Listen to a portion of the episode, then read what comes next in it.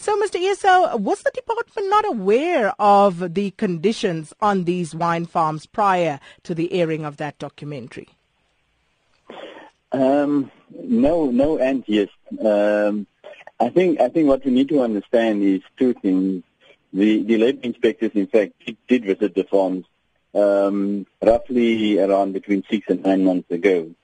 So at that stage, um, when I read the report, because it was done by, by inspectors that are based in that particular region, it doesn't really specify everything um, in the sense that if, if one person goes or one inspector goes onto a farm, it's extremely difficult to pick up all these things.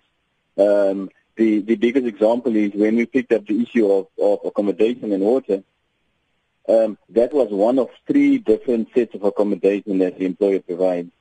When I checked the report, it only covered the two areas. And so, so clearly, when we don't know where to go, we wouldn't find the particular non-compliance. Mr. Esau, so you've already paid visits to some of the farms, and uh, tell us what you found that uh, caused you to issue those non-compliance notices. Well, the, the, one of the critical issues was the issue of uh, personal protective um, clothes.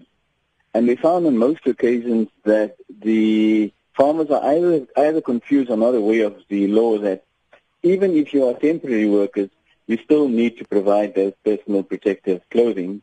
We found that it was provided to the permanent workers but not to the temporary workers.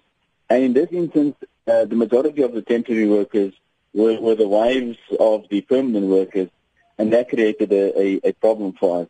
Um, the other issues was around the accommodation.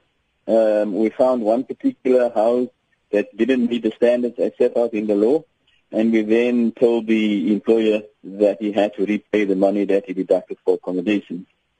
And then um, the provision of safe drinking water, um, we picked that up on, on one particular occasion we have stopped that particular process, um, and I've I've been alerted to the fact that these people have been provided safe drinking water right now. And then finally, the ablution facilities um, in the vineyards. We find that the, the, the employer wouldn't provide that um, mobile uh, facilities, which made it extremely difficult for the workers to relieve themselves in the workplace. We have instructed them to purchase those kind of things so that people don't have to walk far distances to relieve themselves. So, uh, what do your non-compliance notices stipulate? Uh, do they actually uh, say how long the farmers will have in order to rectify the situation? What exactly does it stipulate? We, we grade them in, in terms of, of how critical they are. Um, for example, the issue of the water and the ablution facilities, we instructed them to do that immediately um, in the form of a prohibition notice. So for example, the, the houses, we have asked these people to move out of the houses and nobody can stay in the house, which means we don't have to follow that up in relation to providing um, other accommodations. The farmer has the responsibility to provide that other accommodation. Then on the on the other issues around the the, the ablution facilities, um, we have given them 60 days to fix that, and that we have done in the form of serving them with a contravention notice and in the event when we go back and they don't introduce those kind of things, we then refer those matters to the NPA for prosecution. And what about uh, wages? Are you finding that farmers are complying with the minimum wage stipulations?